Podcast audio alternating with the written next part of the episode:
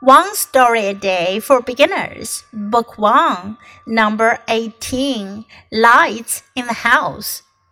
My mother was mad. What was wrong? She saw all the lights in the house were on and no one was home.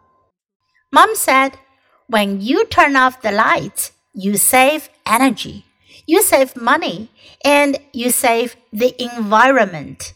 Is that hard to do?No, of course not, said my brother.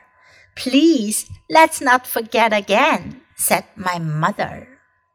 这个小故事是关于节约用电、环保的故事。Lights, 灯 in the house, 房子里的、屋子里的灯。My mother was mad. Mad 在这里呢表示 angry, 生气的。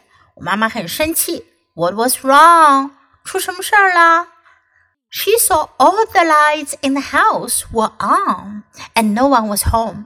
她看到屋子里的灯全亮着 were on 表示全部打开着 and no one was home, 可是没有人在家。Mom said, when you turn off the lights, you save energy. 妈妈就说啦，当你把灯关掉，你就节约了 energy 能量。You save money, 你节约了钱 and you save the environment, 你还拯救了环境。注意 save 这个词呢，它可以有不同的意思。一个呢是我们经常用到的节约、节省，另一个意思呢是表示拯救、挽救。当我们说节约能量、节约钱，我们用的是它的节约这个意思，而 save the environment 就是拯救环境。Is that hard to do? 这么做，这么做很难吗？ Is that hard to do? Hard 艰难的、困难的。No, of course not, said my brother. 我哥哥就说了，不，当然不难了。Please.Let's not forget again, said my mother.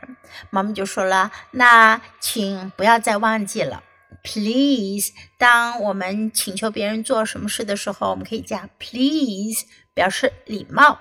Let's not forget again. Let's 让我们，我们不要再忘记了。